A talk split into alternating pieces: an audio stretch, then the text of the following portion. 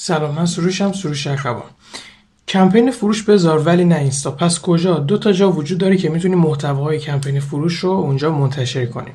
جای اول وبسایت نمیگم وبسایت شخصی. می‌تونه توی ویرگول یه جای برای نوشتن یا هر جای دیگه باشه.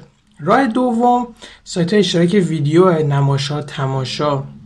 آپارات یوتیوب یا هر جای دیگه. حدودا 10 تا سایت اشتراک ویدیو فعال توی ایران در حال حاضر داریم. پس این دوتا جا جایی که توش می‌تونی کمپین بذاری و احتمال اینکه کامنت ها بازخوردهای ناجور به خاطر این اوضاع بیاد واسه محتوات خیلی خیلی کمتره توی اون فضا. مرسی که این ویدیو رو نگاه کردیم.